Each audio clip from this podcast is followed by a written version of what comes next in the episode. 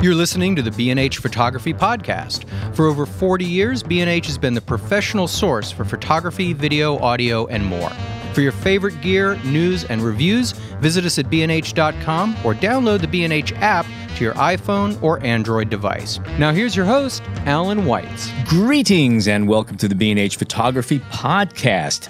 Before we kickstart this show, find us on iTunes, Stitcher, SoundCloud, Google Play, and on our new landing page at the bnhphoto.com slash explorer slash podcast. That was a website, in case you were curious. Um, leave us a comment on Explorer or a review on iTunes or email us at podcast at bhphoto.com. And remember, on our landing page, you can now find all back episodes and you can leave us a voice message on the SpeakPipe widget, which we may play on the air if it's appropriate, so to speak. Special thanks to. Uh, Maybe if it's not appropriate. Too.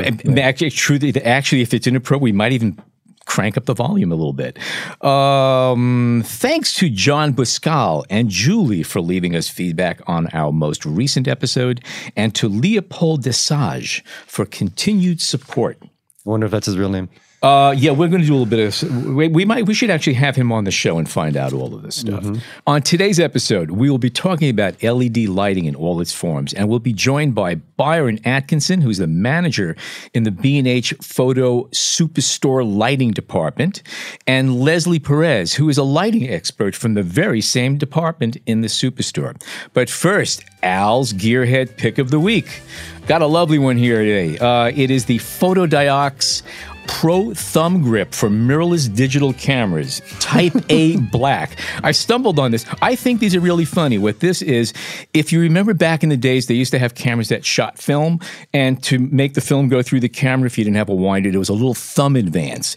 Well, now you can get a fake thumb advance, which is actually a real thumb advance that doesn't advance anything, that slips into the hot shoe. Think of this thing, it's sort of like a, a, a pacifier for Leica owners. People who just can't get past the fact that there's no film in the camera so they put this little thing on there. It looks good, gives you a place to rest your thumb because what else are thumbs doing these days? Um, and they're kind of cool. And we do sell them, and they're only fourteen dollars and ninety five cents. Do they move? It doesn't move. It slips in. It all it does. It slips into the hot shoe and sits there. Okay. It, and you can rest your thumb on it, right. which is why they call it a thumb grip. Better than rest. Waiter, check, please. Um, also, while we're on the topic of film, I told you this was going to be fun. Uh, while we're on the topic of film, for those of you who have these bizarre camera formats at home, um, I just noticed that Ilford has a special order. You can order, for the time being, six by seven inch Delta 100 um, and 14 by 20 inch FP4. And you're ready for this? Ilford Ortho plus black and white negative film, 12 by 20 inches. So get out all those old banquet cameras and fire them up. We're back in business. You, you want to turn this into the film this, photography podcast, right? So we're going from film to the to the very latest technologies, LED lighting. Uh, let's get right into this. Can you guys tell us a little bit of the history of LED? Well, an LED is a light emitting diode. Mm-hmm. Uh, they've been around for a very long time. But in the last 10 years, uh, there's been a tremendous amount of development uh, in terms of their use, uh, in terms of uh, their color, uh, and what they're able to do. Mm-hmm. I'd say about 10 years ago, uh, 2000, 2006, 2007, um, Litepanels was really the first company that brought the LEDs mm-hmm. to everybody's attention. And then shortly thereafter, many companies started developing uh, product. And the first product that generally hit the market were uh, panels. Uh, they were either one by one panels or some variation uh, smaller. Many of them were made in China. And uh, many of the early LEDs were uh, on the expensive side, and they had some color issues. They generally had color cast. And so 10 years ago, it wasn't uncommon when LEDs shipped, if you bought them, that you might find them with correction panels in them in order to remove the color cast. And the panel. So would, they, they, would they would test batches and then color correct them with filtration before they ship them. It was less about testing batches. Uh, but know, they just assumed it wasn't accurate and they put in filters. now, light, Litepanels is in a is kind of in a in a different class. Okay. um, than uh, many of the other companies. But what happened is that uh, many other companies started manufacturing product. And uh, one of the things that set Litepanels apart uh, and set some of the other companies apart from uh, one end, from the, uh, the top end, from the middle and the bottom, was the degree of quality control that they did. So companies like Litepanels would go in and they would look at um, the LEDs that were put in the product. Um, they would reject those that didn't meet their specifications. Other companies were less stringent about rejecting uh, the, the LEDs that So weren't it's the up to snuff. quality control of the individual LEDs that went into the unit itself. Is that correct? That's one of the things that actually did set the uh, LEDs apart uh, 10 to 12 years ago uh, from uh, one another. Uh, the amount of quality control uh, that Hmm. the manufacturers uh, that were done at the manufacturing And site. was there a reason about 10 or 12 years ago that the evolution kind of took a leap forward? Was there some development that, that came along, or was it just a, a market issue that they were made affordable at this point, or do you know why? Well, they were becoming more affordable, but uh, they were uh, they offered a great deal of flexibility. They offered uh, battery power uh, in some cases. They offered uh, lighting without heat. Yeah, so I guess we're going to get into some of the, the Um, and advantages, so at, general at that point, uh, and they were small. Um, there were uh, smaller products on the market that were definitely more affordable. They could be used on top of cameras uh, for people that were beginning to shoot video. And even some of the earlier small panels were aimed at still shooters um, uh, who were looking for, who might need fill, uh, you know, when they were out shooting. So uh, Be portable and take them on location. so all of those things really did contribute to um, the rise in the LED. And then, uh, as you would find in most other uh, in most uh, instances, uh, whenever something gets done at the top end or at studio end, and, and Litepanels was very big in terms of the one by one panel and studio application. Um, there's kind of a trickle down. Um, you know, everybody wants it, and um, you know feels that it's something that they should begin to explore. And then you see more and more companies getting into the market, and that's exactly what happened. And so you had a number of companies that uh, were direct sellers of LED panels. Um, you could go to their website and order them directly, and uh, they were uh, less expensive than uh, Litepanels and some of the other products that were in the market at the time and sold at retail establishments. And uh, you know, people began to embrace them and feel that okay, uh, the big studios may be using them. I can use these too, and Taking off. It took off. I always got the impression that video is one of the reasons that came in because now you have a light that can be used for video, stills and video. Well, at the time that the LEDs were coming out, really, it was a video application um, that um, I really feel drove uh, LED development. Uh, people uh, 10, 12 years ago, when they were talking about doing photos or doing events, uh, people were still very much focused on flash and, and flash photography.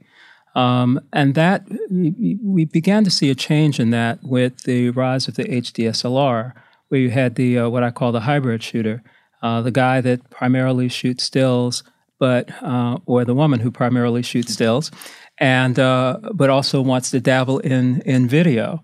And uh, you know you can't do that with a flash on top of your camera, Right. And so people began to look at continuous light uh, a little bit differently than they had in the past.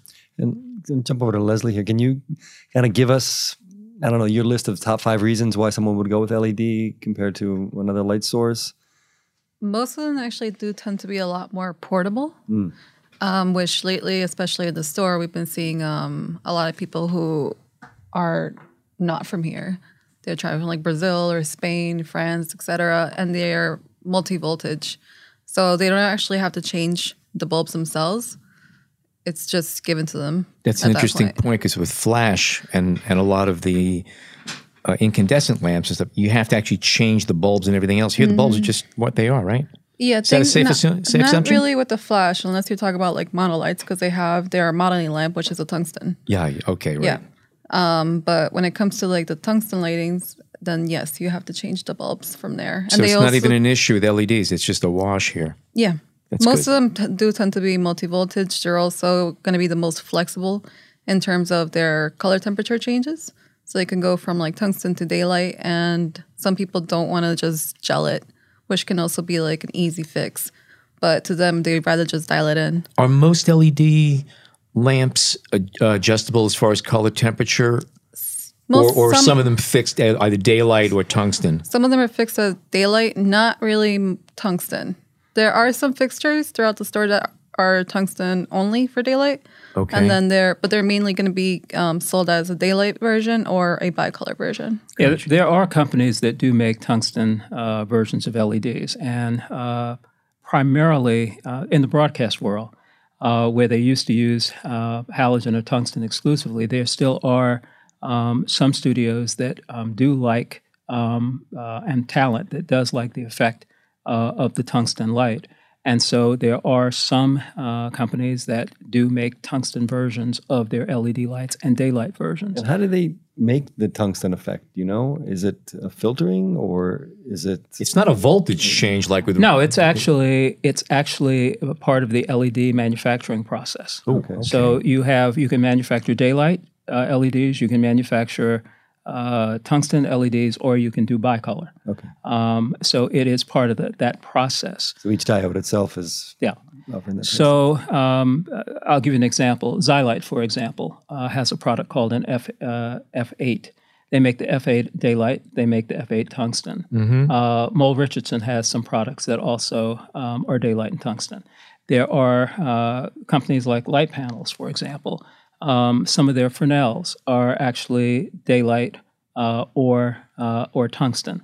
So um, it really depends on the, the manufacturer. It depends on who they perceive their market to be and what the demand is, and that's going to drive what they do. Now, Leslie did make a, a point which in the store we tend to see more people who buy uh, bicolor uh, LED fixtures or daylight. But the ones that are adjustable, where you could dial in the color temperature, do they remain consistent? In most of the panels, or many of the panels, um, the way that the LEDs are, are placed, they're alternating rows, at daylight and tungsten. Ah, so okay. if I dial in daylight, I have probably 60% of the panel lit. If I dial in tungsten, I have roughly 50 or 60% of the panel lit. And what happens is because every other row is not lit. So in many of the bicolor fixtures, when I mix the light, it's actually going to be at its brightest because I have both um, working. both sets of, of LEDs working. So you're so in other words, each individual LED is not shifting in color. What you're doing is you're turning some off and new ones on that are different color temperatures. That's is that correct? Correct. Ah. So okay. let me jump back to some of the benefits. You mentioned power source and portability. Obviously, heat is a big issue. I mean, or lack of. or lack of heat, and uh, maybe you can extrapolate from there because that has a lot of effect on everything else in terms Mm-hmm. of how you deal with your talent, um, putting on gels, safety factors, things like that. no? How much time you have to shoot ice cream? Right. Seriously. well, set up, Well- and, set up and breakdown times, things like that. Right? If you're shooting like uh, most of the people who do end up coming into, I'm just talking about the store in general because that's where I'm at. Um, they come in basically trying to do video and interview a person is usually a smaller setup. So the advantage is that you can actually put the um, the lights pretty close to the subjects without burning them, having them sweat, Right. etc. Which you can't really do with a hot light. You can do it with a, fluorescent, but also they tend to be bulkier. And fluorescent, some of them in video will flicker. Yeah. So in most of the LEDs, you actually have a flicker free. And if you like dim it, especially, you're not gonna be seeing the flicker in most of it. Most of it, like fluorescents, you definitely cannot dim down. Um, so if you want to also adjust like your brightness, you can adjust it without a problem. Um, versus a fluorescent, you can't put a dimmer on it. So if you have too much light in the fluorescent, you're gonna have to shut some of those bulbs off. Right. So What Yeah. about like like safety issues? I mean, shock, um, again, power issues. Something I know nothing about. But is there a, an advantage with LED in that case? Yes, fluorescents have mercury inside of them, so you have to be careful. If they do actually tend to break, you have to clear the space because you also don't want to get that on you because it's mercury poisoning at that point. Um, so that is a safety plus that you get with the LED. LEDs don't have that. Um, they also their bulbs last a lot longer, so you don't really have to change them out. And uh, you're not going to burn yourself Mm-hmm. like a hot light. I think those long fluorescent sets, they have those long fluorescent. I think they actually come with body bags in case the bulbs do break. Well, some of them, It's some all of them, self-contained. It's uh, some of them actually do come uh, with safety coating, um, so that um, you, if they uh, do shatter, um, that they don't go all over the place. And now that's the, the the tubes. Yes. So the spiral bulbs that are, are most common and, and probably the most economic option uh, for many people in terms of fluorescent lighting are, are not coated, and those will um, shatter and break. And you do have to uh, be concerned about the cleanup. Uh, as Leslie did indicate, they do have mercury in them, and you do need to treat it as a, a toxic cleanup. Um, so that's that's really the difference. What about Do- shock, like elec- like electric shock, or is there any concerns there? No, I mean as differences? long as as long as the uh, electric cords are uh, are, uh, are are not worn, um, there should be no issue. Uh, as long as the battery is put on uh, correctly, there should be no issue. Um, so you actually should be absolutely fine. you're drawing a lot less power. No, You are drawing less power with uh, with an LED than you are with a traditional uh, tungsten or, or halogen lamp. and to the point where you can just plug it into a regular wall socket, or not necessarily. Well, you can plug. I mean, you can plug most of the fixtures into a regular wall socket. I mean, you know, 500 watt light bulb um, you can plug into a regular wall. The difference is that if I'm going somewhere and I have three lights and I have three 500 watt bulbs and I plug them in, I do have to be concerned if I'm operating in somebody's house uh, about um, tripping a circuit breaker where I um, am not going to have that issue if I have three, uh, you know, similarly sized and powered LED panels. So that th- there is a power advantage to working with LEDs. I was once taking pictures of paintings in the New York Yacht Club, which is an ancient building, and we plugged in two 500 watt tungsten lamps and took the building down. the whole place went dark. It- yeah, that was a big oops. Um, I know that if you have uh, a tungsten lamp, strobe, and fluorescence, the bulbs age and they tend to get warm or green if in case of fluorescence. Do LEDs age that way too? Are they more consistent? Have you had any experience with that, or have they not been out long enough to know? You know, they uh, there can be some difference um, in them. Some companies actually do a better. I want to stop because I'm not going to say what I was about to say. No, no, no, no, no. I think th- this is just between us. Say, feel free to speak. No one else um, is going to hear this, so just feel free. he almost fell for that. Um, that joke never gets old, Alan. They they do age, mm-hmm. uh, but it's probably not nearly as noticeable as some of the other other types of light. One of the reasons that some people actually prefer to work with the same brand of LED is because the they, the feeling is is that the color is um, going to be um, a little more consistent even when they do age. But uh, yes, technically they will. Um, you will see some uh, some change in the LED over time. And what would that change look like? Just the, the color cast, or Uh, It it it will vary because it depends on uh, where the LED came from, how it was manufactured. Um, but I think that most people would not notice the color shift, and I mean that's something that we probably should talk a little bit about. You know, there are different types of people that are using these uh, these lights. Um, you have um, you know what I call the uh, cinematography world, where color consistency and color temperature are treated very differently. That person and what they're looking for is going to be very different than somebody who's shooting a wedding, who's just looking to light the bride um, and and light the groom or light you know a scene or a table, um, and they're less worried about you know the color being precise. And and that's something which you really do have to recognize how how are LEDs on skin tone? it really does depend on the LED because you know some LEDs are they're daylight, but they may be warmer. Some LEDs may be bluer.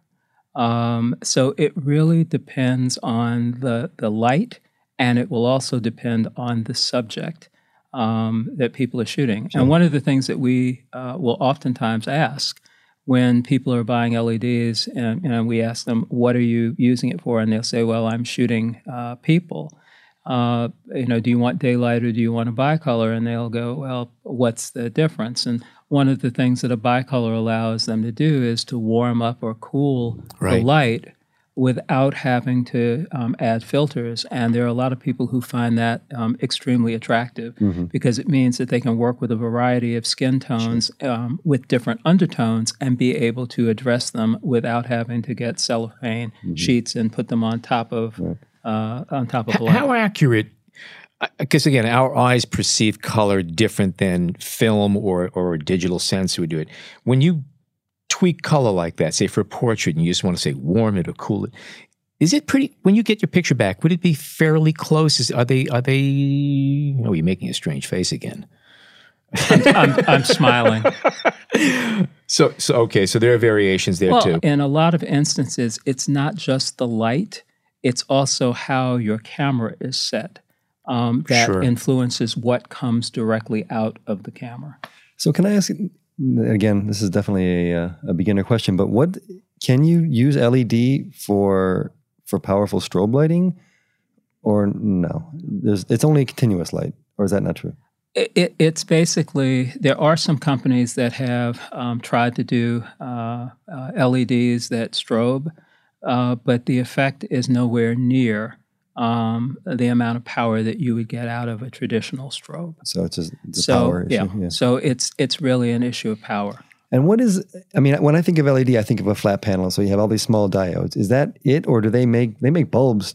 LED They bulbs? also make bulbs, and besides, um, Well, they're the chip on board LEDs, Yeah. which actually translate uh, as single source type lights. And that's been one of the, um, the later developments um, in LEDs. Uh, you know, five, ten years ago, everybody was doing panels. And now what you see is you see uh, Fresnel type lights.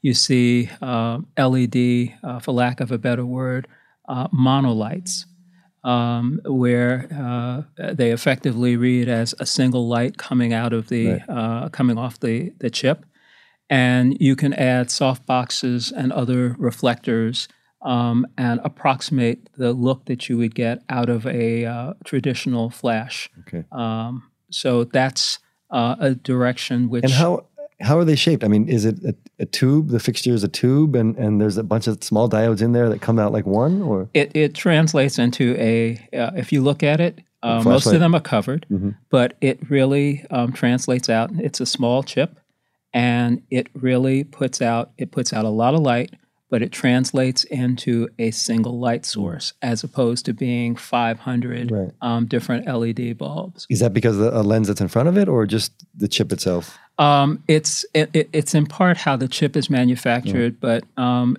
each manufacturer has a different way of dealing with um, how they cover it, and so it's an integral part of of it.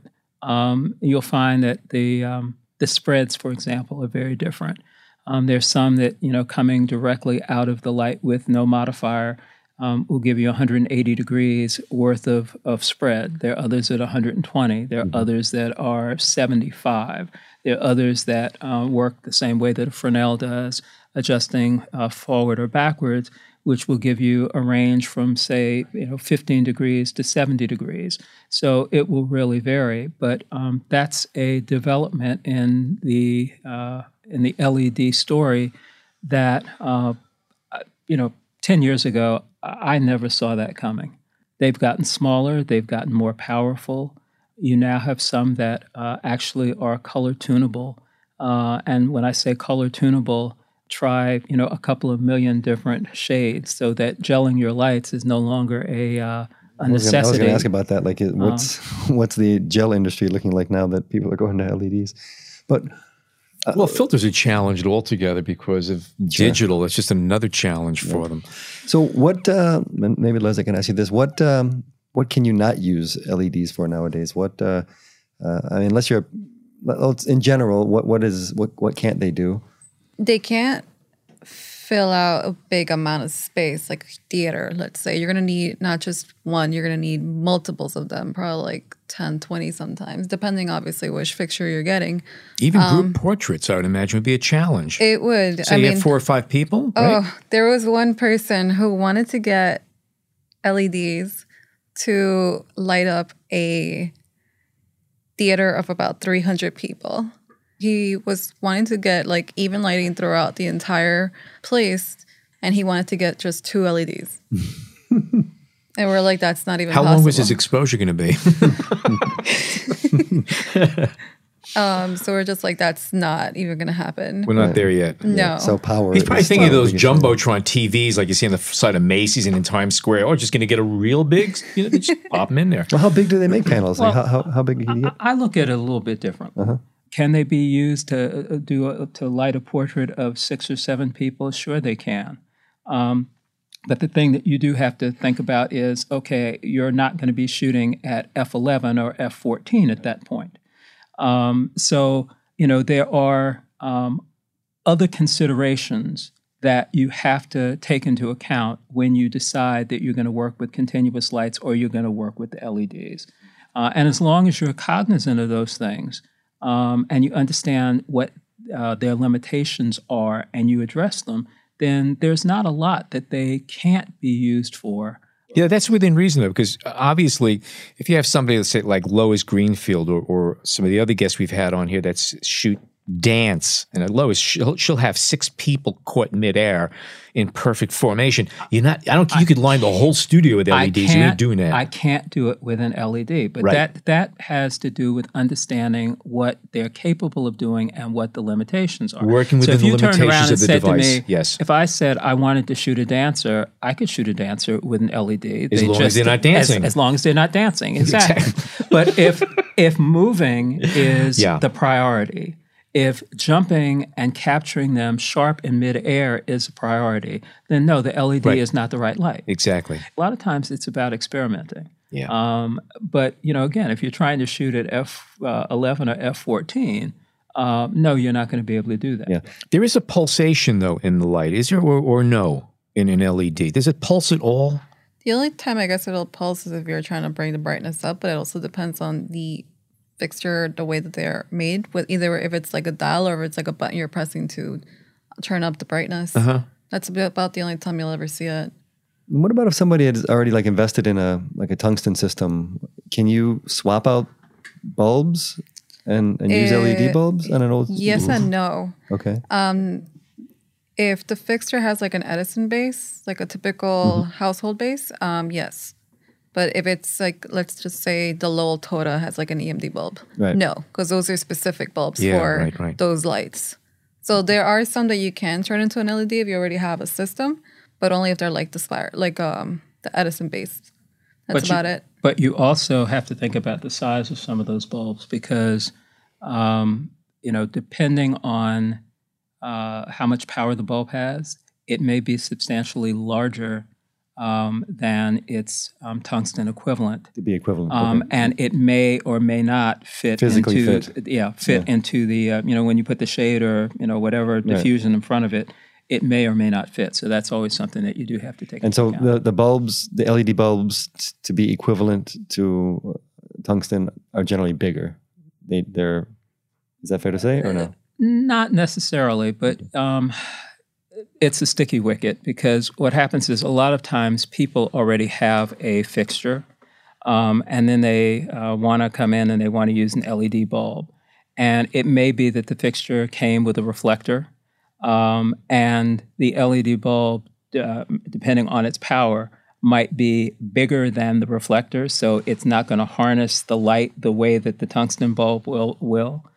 Um, it may be the case where the bulb is so large that um, it- the LED bulb is so large that you may not be able to get, um, you know, the uh, the softbox on top. And I mean, I'm thinking of a particular instance um, with a fixture that I have uh, where I uh, uh, Chimera makes a fixture called a triolet, and uh, the beauty of this fixture is it can take uh, either uh, mogul base bulbs, which are hot bulbs up to a thousand watts. It can take two pin bulbs, so halogen bulbs, or you can put in an adapter, which will allow you to put in an Edison base bulb.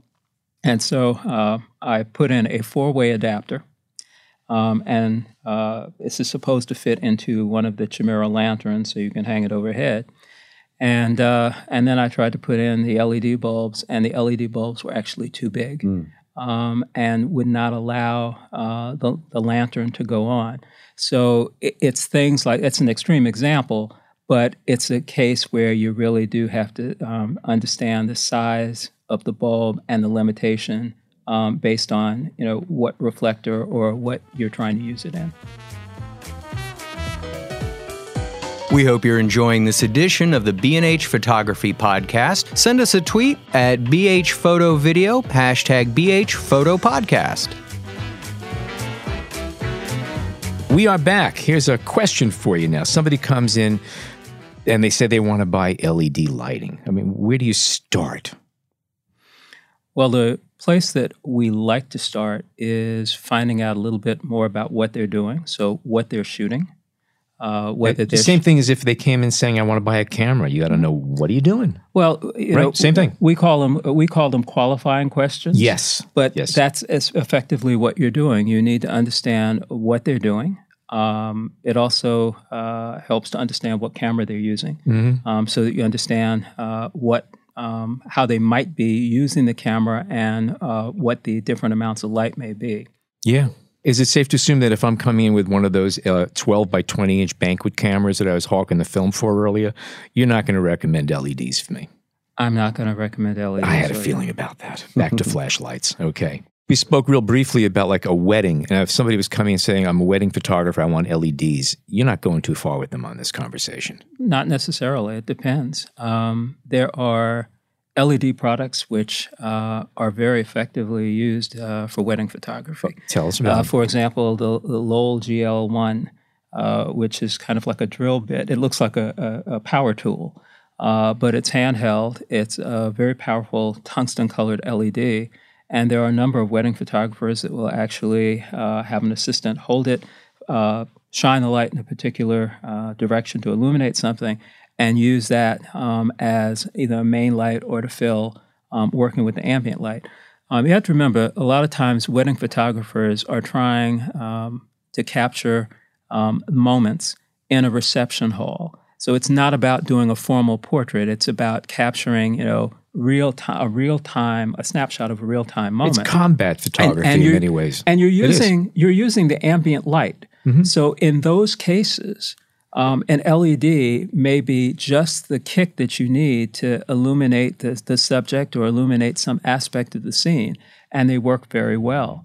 Um, Westcott has another product, uh, the um, Ice Light. thank you, Ice Light Two Ice Light too. um, which um, a lot of photographers like um, and use it to you know give a n- nice little slash of light uh, on a subject. And is this So- something handheld also? It can be handheld, yeah. There's also um, barn doors you can add to it if you just want to control the light a little bit more instead of spilling it kind of everywhere. And is that with LEDs in general? You can add all the things that you need to, as well as you could with other types of lighting. Are they at that stage yet? Not necessarily. It depends on the light. Uh, some lights you can add accessories to. There are other lights which uh, y- y- the light is what it is, and there's not a whole lot you can do to modify it except uh, either put a gel on it or uh, put some sort of diffusion on it to soften the light. What about on-camera lights? Can you recommend any that are good? Let's say again, we're talking photography more than videography here, but uh, I can actually give you a really good example that I just last week used myself. Um, there's a small unit made by Bolt, which I saw on on our website, and I went. I just bought it. I loved it. Believe it or not, it's a little gizmo.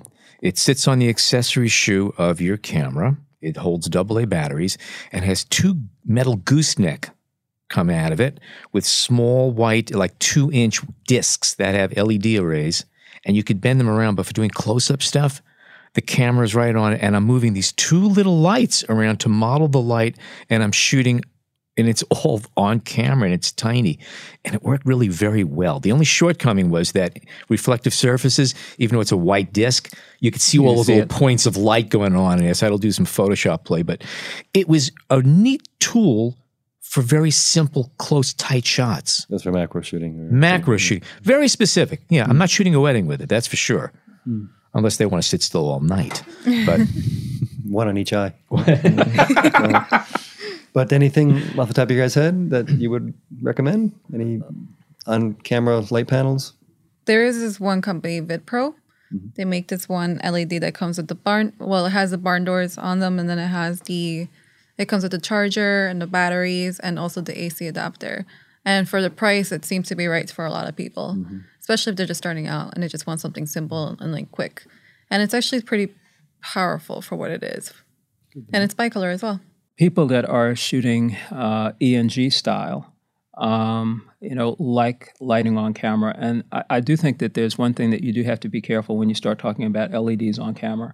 Um, they are, if you're shooting, uh, you're uh, shooting people, um, the light can be extremely bright. And so, if you're working with LED on camera, um, the one thing that you will want to do is make sure that you get models that are dimmable. And if they don't come with diffusion, and most do these days, but in the event that you do buy one that doesn't have diffusion, um, then I would advise uh, buying a, um, a sheet of diffusion, something like a quarter uh, a quarter white diffusion, uh, which can be doubled or tripled depending on uh, the effect that you want. But those would be what I would recommend if people are working with or want to work with uh, lighting on camera. But we always maintain that the most creative lighting and the greatest number of options you're really going to experience when you take the light off camera. Are there any flood? And I, I know floodlights are easy because it's kind of diffused, and that's the general nature of them. Are there any spotlights or real point of light sources that are available with LEDs? Or are we not there yet? Well, what are you trying to? I, I No, that- right now. We, we you can have a focused spot with a Fresnel line. You'll have a real sharp point of light hitting something if you're using strobe or tungsten.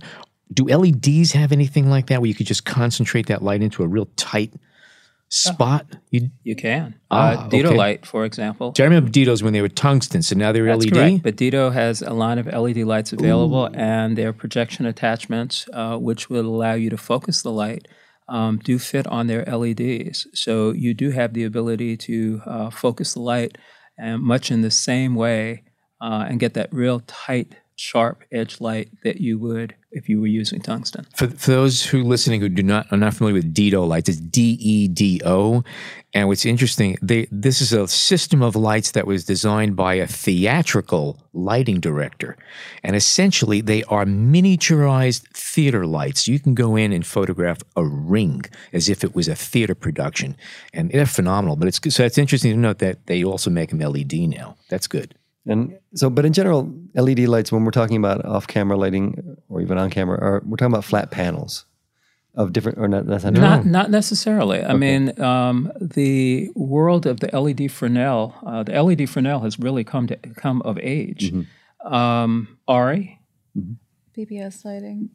yep, I'm sorry, what was that? Dracast, BBS lighting. BBS. Ikan, all the major manufacturers of LED lights have moved into other areas, and, and the big other area that they're now in are Fresnels.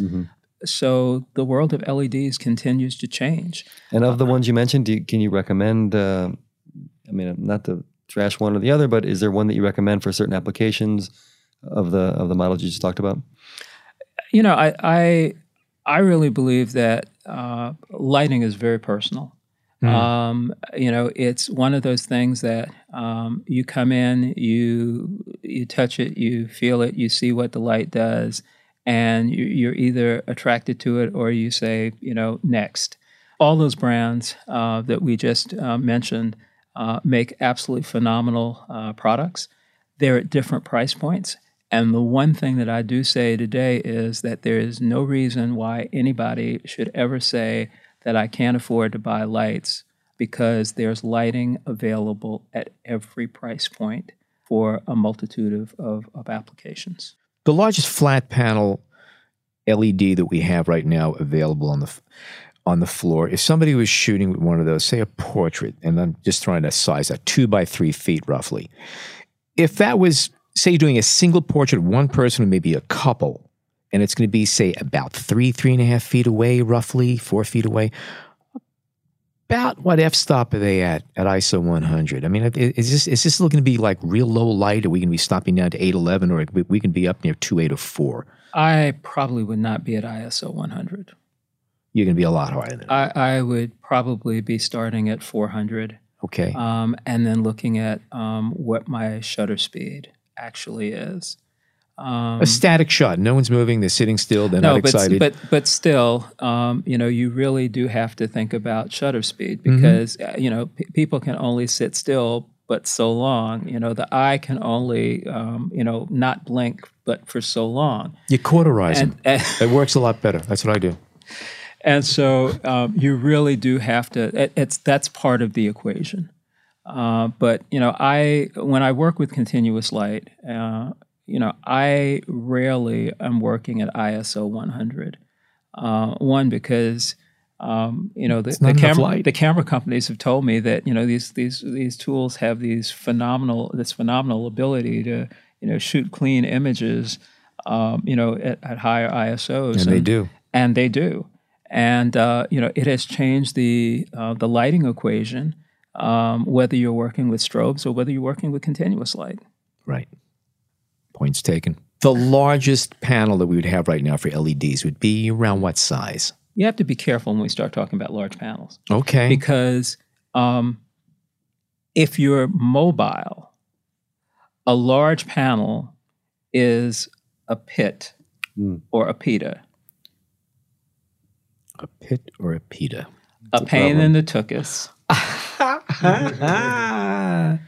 Thank you. Or, okay, yes. Okay, we're not going to record that. But, or a lovely sandwich but- bread. I Yes. think that Yes. might stay in. That but good. uh, no, but but seriously, the the one thing that you really do have to think about is, um, you know, what you're going to do with something, and how heavy it is, and um, and how mobile it is.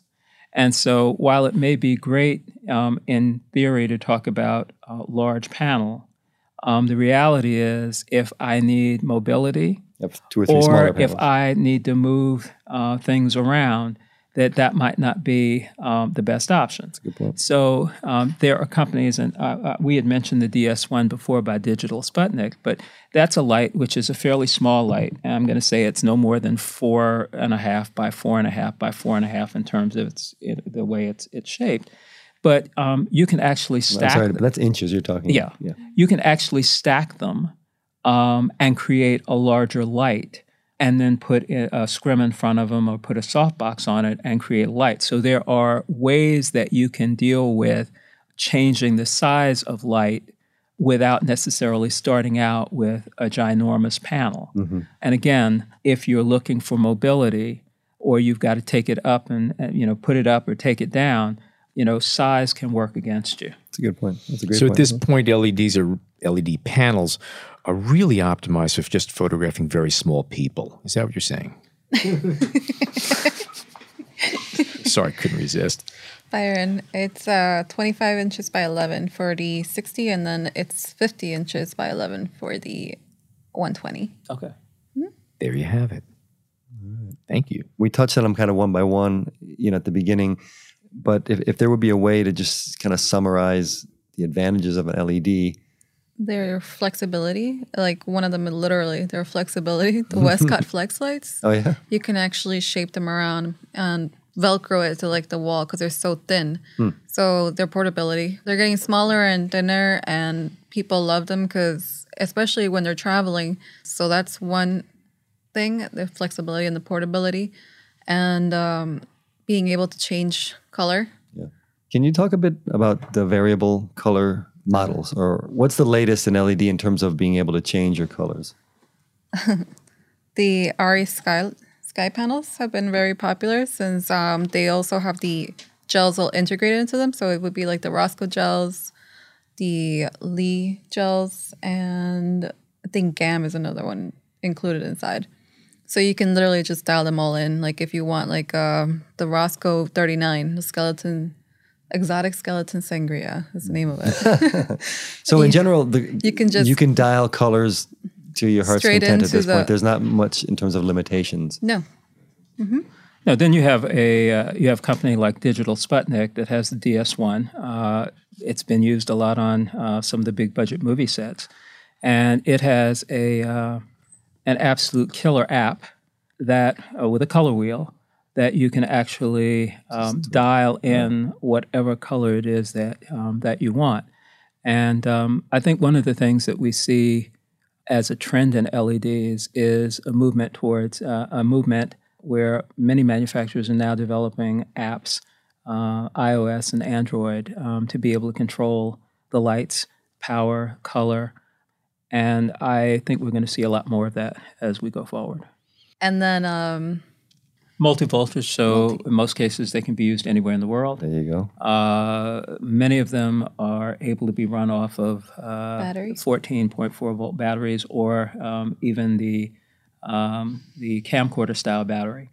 Um, so um, Is it safe to assume there's also dual, you know, a type that are battery or AC? You can go Yes. either way. yeah, and many of the uh, particularly panels, uh, many of the panels now come with a battery plate uh, as well as um, you know the the AC option. I think another good advantage of, of these kind of lights, especially the smaller ones, if they're battery powered, is if you're photographing, say, interiors, sometimes you can't bury a light in a place. You have to light a corner or something, but there's no place to bury a light because it stands and you got cords.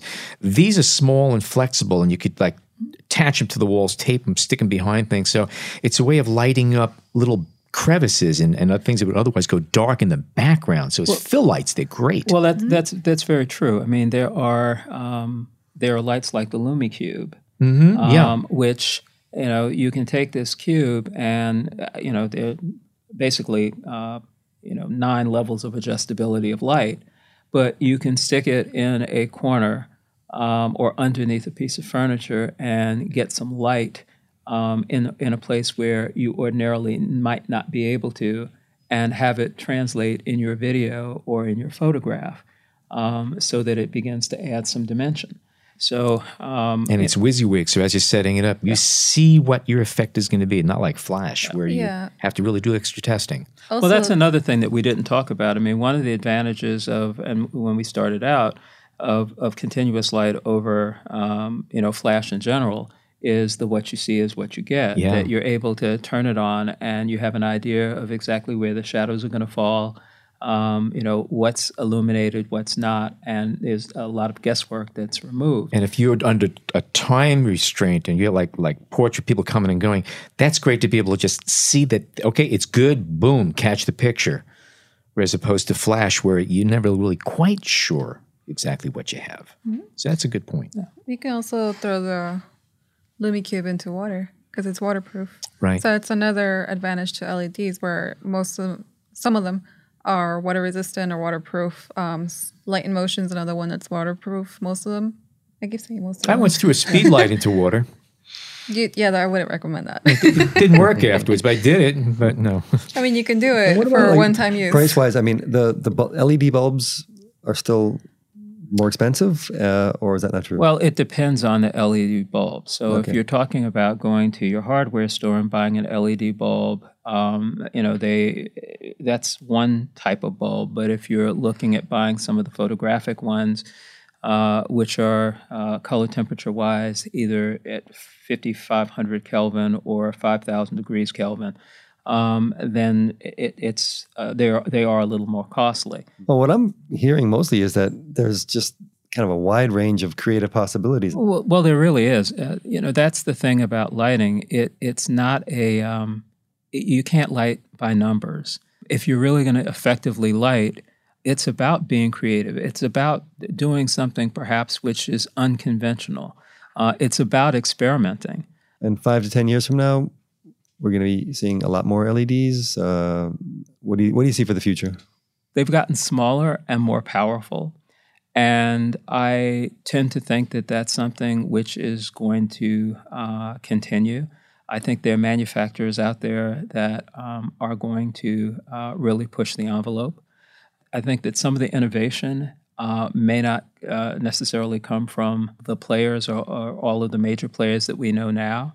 Over the past couple of years, crowdfunding has become a um, much more um, important uh, option for people that are looking to bring product to the market. I think that's something which is going to continue. So, you know, there's probably somebody playing in their garage right now that has an idea that a year from now or two years from now, you know, maybe may bring something which is pretty revolutionary to the uh, to the to the forefront.